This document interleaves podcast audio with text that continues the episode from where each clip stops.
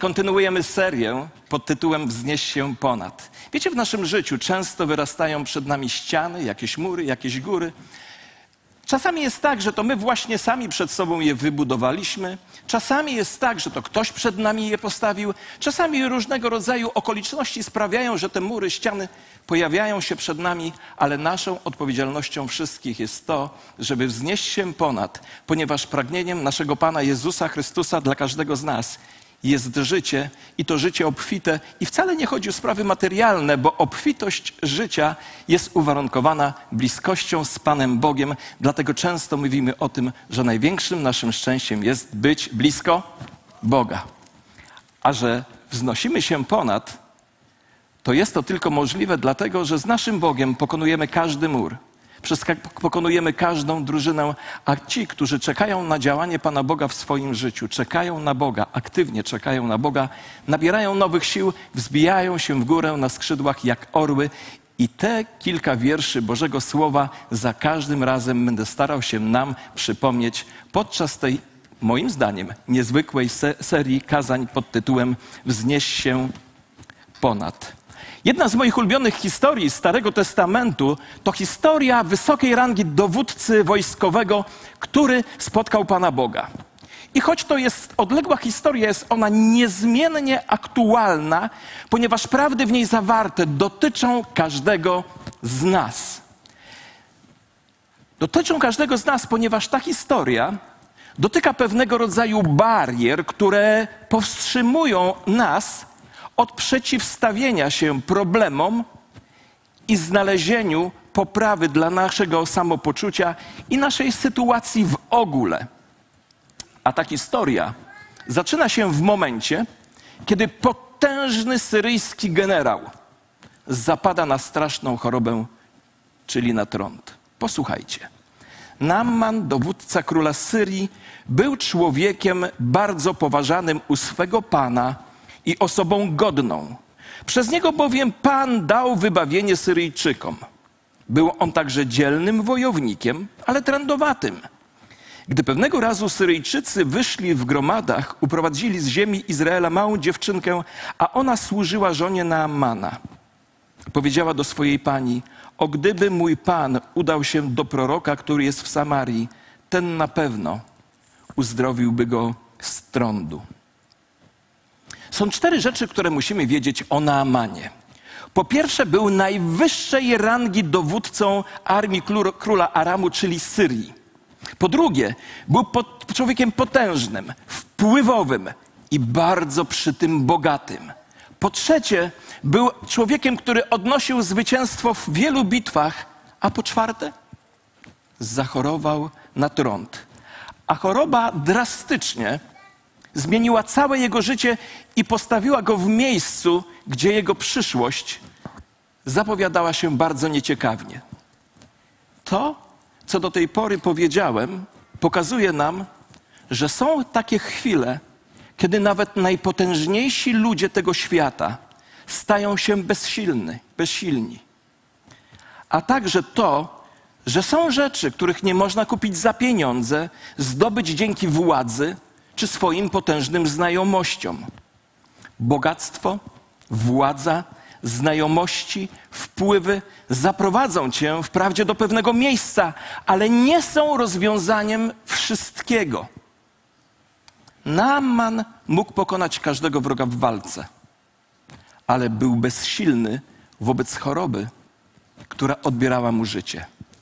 Ale pewnego dnia Młoda niewolnica izraelska, będąca służącą żony Namana, wspomniała jej, że w jej ziemi, Izraelu, w Samarii, znajduje się prorok Elizeusz, który potrafi uleczyć trąd. A ona przekazała to swojemu mężowi, a on postanowił wykorzystać swój wpływ na swojego własnego króla, czyli króla Aramu, czyli Syrii, żeby uzyskać pomoc w kontakcie i wpływie na króla Izraela. Natomiast król Izraela był bardzo bezbożnym człowiekiem, był człowiekiem niegodziwym, był człowiekiem grzesznym. Na terenie jego państwa żył właśnie prorok Elizeusz. Tenże król podążał za bożkami i prowadził cały swój kraj ścieżką moralnej i duchowej y, ruiny, a że był bardzo słabym człowiekiem, gdy otrzymał list od króla Syrii, przeraził się. Posłuchajcie. A gdy król Izraela przeczytał list, rozdarł swoje szaty i powiedział: Czy ja jestem Bogiem, aby móc uśmiercać i ożywiać, że ten posyła mnie, abym uzdrowił człowieka z trądu? Zauważcie proszę i zobaczcie, że on szuka zaczepki ze mną. Według niego to był podstęp, by dać Syryjczykom pretekst do zaatakowania Izraela.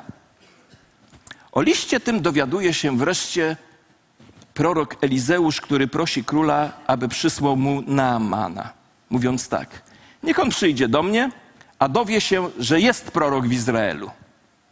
W taki więc sposób tenże król, na, y, dowódca Naaman z całym orszakiem koni, wielbłądów, żołnierzy, sług udaje się do skromnego domu proroka Bożego, gdzie czeka go wielka niespodzianka. Spodziewa się bowiem, że tenże prorok wyjdzie go przywitać, przywita go osobiście, zajmie się jego uzdrowieniem. Ale nic takiego się nie dzieje. Elizeusz nawet nie wychodzi do drzwi. Zamiast tego wysyła na spotkanie z Naamanem, wielkim dowództwem, swojego sługę, któremu daje takie instrukcje. Który Naamanowi daje takie instrukcje. Idź i umyj się siedem razy w Jordanie, a twoje ciało powróci do zdrowia i będziesz czysty. Nic więc nie idzie po myśli tego dumnego, cierpiącego dowódcy. Znajduje się na terytorium wroga, desperacko potrzebuje lekarstwa, potrzebuje uzdrowienia. Król nie może mu pomóc, a prorok nawet nie raczy się z nim spotkać. A pomysł na leczenie dla niego wygląda absurdalnie i jest śmieszny. Idź, obmyj się w Jordanie siedem razy. Wiecie, to jest absurd. Dlaczego ktokolwiek miałby sądzić, że umycie się w brudnej, błotnistej rzece Jordan może uleczyć trąd? Oczywiście ten prorok jest albo głupcem, albo oszustem. A może Izraelici chcą z Naamana zrobić głupca? Naaman więc kipi złością. I zwróćmy uwagę na dwa kluczowe słowa wypowiedziane przez Naamana. Oto myślałem sobie, że. Zapamiętajcie to. Oto myślałem sobie, że. Naman przyszedł do proroka z własnymi pomysłami na to, jak powinno wyglądać jego uzdrowienie. Posłuchajcie. Na pewno wyjdzie, stanie przy mnie, wezwie imienia Pana swojego Boga, poruszy swoją ręką nad miejscem trądu i uzdrowi trędowatego. Naman wyobrażał sobie, że prorok przeprowadzi jakąś spektakularną ceremonię uzdrowienia. Wiecie, za tym kryje się ogromna arogancja. Myślałem. Jednak rolą Namana i każdego z nas także nie jest tworzenie scenariuszy, jak się to powinno wydarzyć. A bądźmy szczerzy, kto z Was już snuł przed Panem Bogiem scenariusze, jak ma rozwiązać Waszą sytuację? O, słuchajcie, ja mam Mistrzostwo Świata. Chyba książkę powinienem napisać. Co Pan Bóg powinien zrobić, żeby było w porządku z moim życiem? Wiecie, Naaman jest w tym podobny właśnie do nas, bo my wszyscy tacy jesteśmy. My się modlimy, mówiąc, Panie, bądź wola Twoja, a po czym szybko mówimy, jak Bóg tutaj ma to zrobić. Dajemy mu rady, jak on ma zadziałać. Czy wiecie więc, co jest głównym problemem Naamana? On myśli, że jest kimś. Głównym problemem Naamana jest duma. On jest napompowany dumą. Stąd też dzisiaj dru- tytuł mojego kazania, drugiego z tej serii, wznieś się ponad, brzmi wznieś się ponad dumę. Problemem Naamana jest duma. Przecież wystarczy, że powie słowo, a jego polecenia są wykonywane. A teraz jest tak traktowany tak, jakby był kimś zwyczajnym i to go bardzo złości. Ale to nie wszystko. Wiecie, Naaman przeciwstawia się absurdalnej dla niego koncepcji zanurzenia się w rzece Jordan. Mało tego, tego, świadkami tego wszystkiego miała być cała jego świta. A on, żeby spełnić, posłuchajcie uważnie, on, żeby spełnić polecenie proroka, musiał po pierwsze rozebrać się ze swojego ubrania, co wiązało się z koniecznością odłożenia na bok wszystkich zewnętrznych oznak jego światowej mocy i zanurzyć się w rzece Jordan. Inaczej mówiąc, jeśli chciał zostać uzdrowiony, musiał stać się takim jak wszyscy.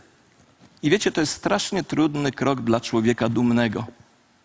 To jest strasznie trudny krok dla człowieka dumnego.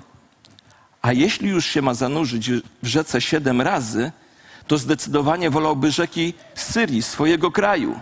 I mówi tak, czyż Abna, Parpar, rzeki Damaszku nie są lepsze od wszystkich wód Izraela? Czy nie mógłbym się w nich obmyć i być czysty? Odwrócił się więc i odjechał w gniewie. Wiecie, to co on mówi, świadczy trochę też o jego uprzedzeniach, zarówno etnicznych, jak i narodowych. A szczerze mówiąc, bo on uważał rzeki Syrii za lepsze od Jordanu, od, od rzek, rzek, izraelskich i powiem wam szczerze, miał do, dokładnie rację. Miał absolutną rację, ponieważ rzeka Abna była piękną rzeką z czystą wodą, była idealna do siedmiokrotnego zanurzenia się. Ona była o wiele lepsza niż ten błotnisty Jordan. Ale prawda jest taka, że to, co na ten temat myśli Naaman, nie ma żadnego znaczenia. Nie ma absolutnie żadnego znaczenia. Bóg nie negocjuje z grzesznikami, ani z trędowatymi. Nie oferuje Bóg nam swojej woli, a potem nie mówi, co o tym myślisz? Podoba ci się mój plan, mój pomysł? A jak ci się nie podoba, to ja wymyślę inny plan, jak wolisz zrobić coś innego. To tak nie działa. Bóg nie ma planu B na wszelki wypadek, gdyby nam się nie spodobał plan A. On nie zawiera umów z nami. W tym przypadku są dwie możliwości: obmyć się siedem razy w rzece Jordan lub umrzeć na trąd. Zapomnij o pomyśle obmycia się w syryjskich rzekach. To się nie wydarzy. Wiecie, Naman jest gotów wziąć wszystkich swoich ludzi i wyprowadzić się z powrotem, wrócić do Syrii. Duma sprawia, że ludzie robią bardzo niemądre rzeczy. Duma sprawia, że ludzie mijają się z Bożym planem, z Bożym powołaniem, z wieloma Bożymi rzeczami. Problemem Naamana właśnie jest duma w, w pierwszej kolejności, a nie trąd. Trąd jest drugim problemem. To duma nie pozwala mu zrobić tego, o co prosił, o co polecił mu prorok Elizeusz. A więc odejdzie tak samo chory, jak przyszedł. A wszystko dlatego, że nie był w stanie przełknąć dumy. Wiecie, proste rzeczy są często trudne do zrobienia. I właśnie to mówi do niego jeden z jego sług. Posłuchajcie. Tak mówi jego sługa do Naamana. Mój ojcze, gdyby ten prorok rozkazał ci zrobić coś wielkiego, czyżbyś tego nie uczynił? Tym bardziej, gdy ci powiedział, obmyj się, a będziesz czysty. I w tym przypadku sługa miał rację. Gdyby Elizeusz poprosił Naamana o coś wielkiego, na przykład kosztowności, jakiś ogromny wysiłek, to Aman natychmiast, Naaman natychmiast przeszedłby do czynu. Bo prawda o nas jest taka, że my, grzeszni ludzie, chcemy mieć poczucie, że mamy udział w swoim własnym zbawieniu. Stąd mamy tyle religii na świecie, bo każda religia bez wyjątku oferuje zbawienie jako efekt wysiłku ludzkiego.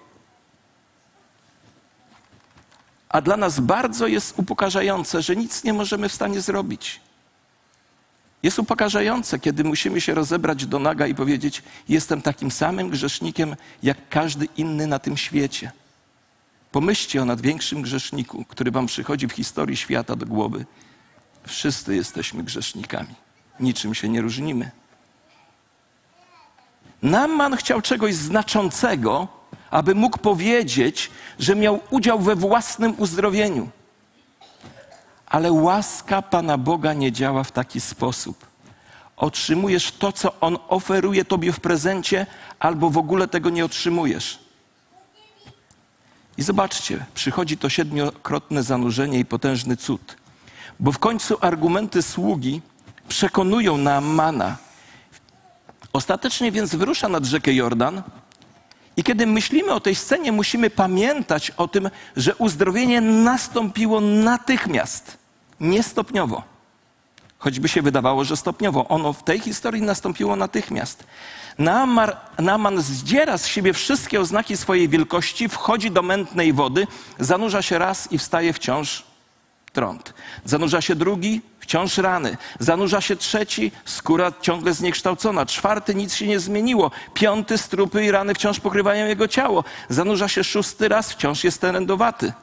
Tak się zastanawiam, co myślał za każdym z tych razów. W końcu zanurza się siódmy raz i gdy wstaje, ludzie zebrani na brzegu wstrzymują oddech. Trąd zniknął, choroba zniknęła. Jego skóra jest tak czysta i gładka jak skóra małego dziecka. Wiecie, to jest potężny cud. Natychmiastowe Boże działanie. Działanie nadprzyrodzonej Bożej mocy.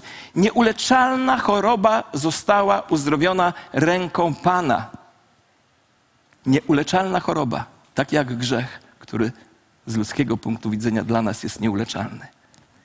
I po wszystkim Naman wraca do proroka i robi dwie rzeczy. Po pierwsze, oświadcza, że nie ma Boga poza Bogiem Izraela. Wiecie, to jest niezwykle ważne stwierdzenie dla nieżyda, takiego jak Naaman bo to oznacza, że on został uzdrowiony nie tylko zewnętrznie, ale wewnętrznie. Jest teraz prawdziwie wierzącym czcicielem Boga Izraela. I po drugie, oferuje Elizeuszowi pieniądze w prezencie, ale prorok odmawia, nie chce niczego w zamian. W końcu uzdrowienie nie przychodzi od tego, który się modli, który udziela instrukcji. Uzdrowienie zawsze, zawsze pochodzi od Pana Boga. On nie chce, aby Naaman zmienił swój pogląd i później powiedział, że zapłacił za własne uzdrowienie. Tak jest lepiej, ponieważ Naaman został uzdrowiony w akcie czystej łaski, dostał swój cud i nic go to nie kosztowało. Wiecie, Naaman był taki jak my. Miał zawyżoną opinię na temat tego, jak jest ważną osobą, i dopóki tej opinii na temat samego siebie się trzymał, nie mógł zmienić się na lepsze. Musiał zejść tam, gdzie powinien był zejść, co oznaczało porzucenie uprzedzeń, odrzucenie dumy, siedmiokrotne zanurzenie się w błotnistej rzece Jordan. Dopóki tego nie zrobił, nie mogła przyjść dobra zmiana. Zmiana na lepsze. Wiecie, Nikt z nas nie lubi, kiedy nam ktoś mówi, co mamy zrobić. Wszyscy wolelibyśmy sami zajmować się swoimi sprawami. Dlatego ta idea całkowitego poddania naszego ego i naszej dumy Panu Bogu brzmi dziwnie. Ale nie ma innego sposobu na poprawę.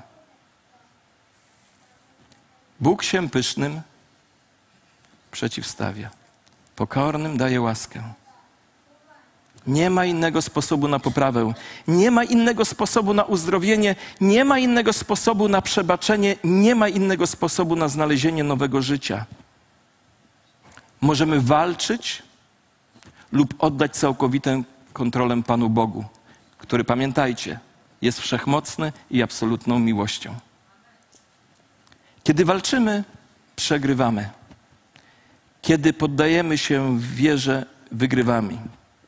Więc nie bawmy się w Boga. Wiecie, tragedia polega na tym, że poznanie tej prawdy, o której przed chwilą mówiłem, że poddanie Bogu prowadzi ku zwycięstwu, a walka z nim prowadzi do porażki, poznanie tej prawdy zajmuje nam bardzo dużo czasu. Miałem takiego przyjaciela, bardzo wykształconego lekarza, bliska osoba dla nas, dla naszej rodziny, leczył nasze dzieci. Podzieliłem się z nim kiedyś Ewangelią, dałem mu do obejrzenia przesłanie Billy Grahama. Przyszedł do mnie i mówi, pastorze, ja bym z tego skorzystał, ale to jest tak prymitywne. To jest tak proste.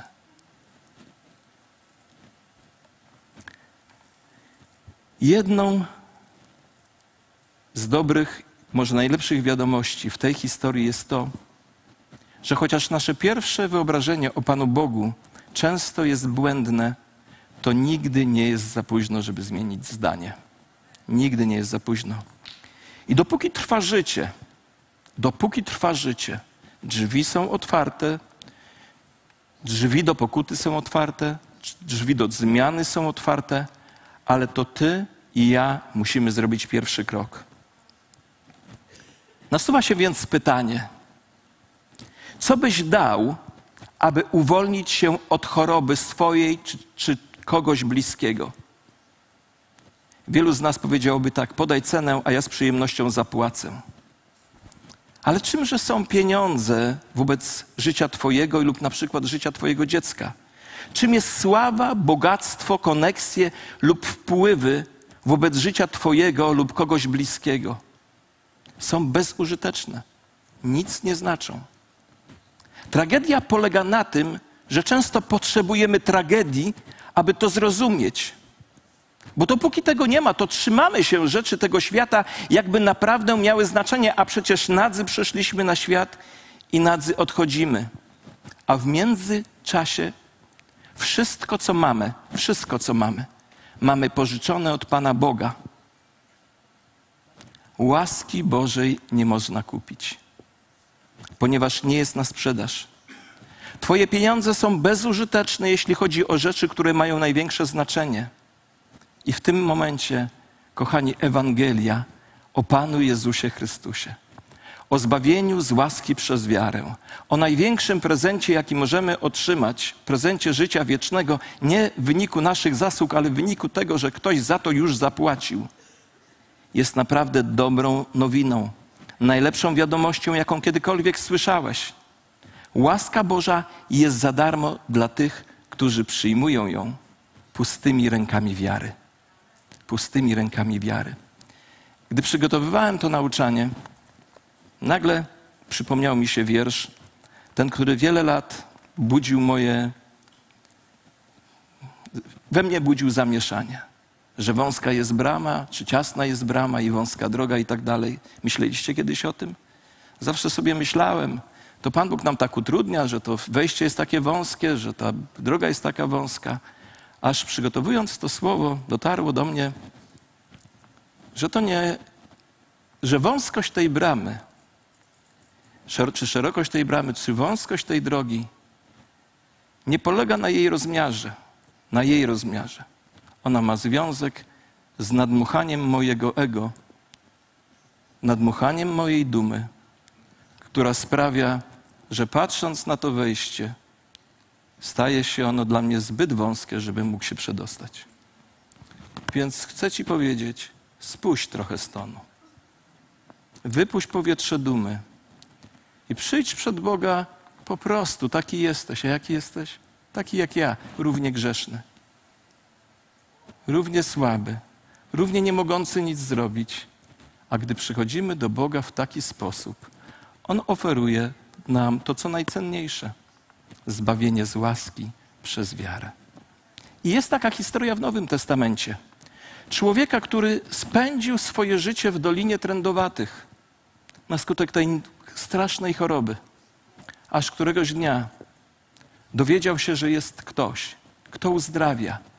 Walczył w tej dolinie ze sobą, bo był wśród innych ludzi równie trędowatych, przyzwyczaił się, nikt nie patrzył na niego dziwnie, bo wszyscy byli tacy sami. Nagle musiał by wyjść z tej doliny, inni by zobaczyli jego stan. Jeszcze miał krzyczeć, że jest trędowaty i taką kołatką drewnianą trząść, żeby wszyscy to usłyszeli. To przecież trzeba naprawdę się wyzbyć swojej dumy, żeby to zrobić. I z jednej strony duma, a z drugiej strony szansa na uzdrowienie. I zrobił to. Wyszedł z tej doliny trędowatych, szedł, krzyczał: Jestem trędowaty. Jestem trędowaty. Uderzał kołatką, wszyscy się dowiedzieli, jest trędowaty. I w końcu spotkał tego, o którym słyszał, Jezusa Chrystusa. I padł do jego nóg i powiedział: Panie, jeśli chcesz, możesz mnie oczyścić. Wiecie, co jest piękne w tej historii? Piękne jest to, że Jezus zrobił to, czego prawo zabraniało. Położył na, nią, na nim swoją dłoń, uzdrowił chorego, a on wrócił czysty.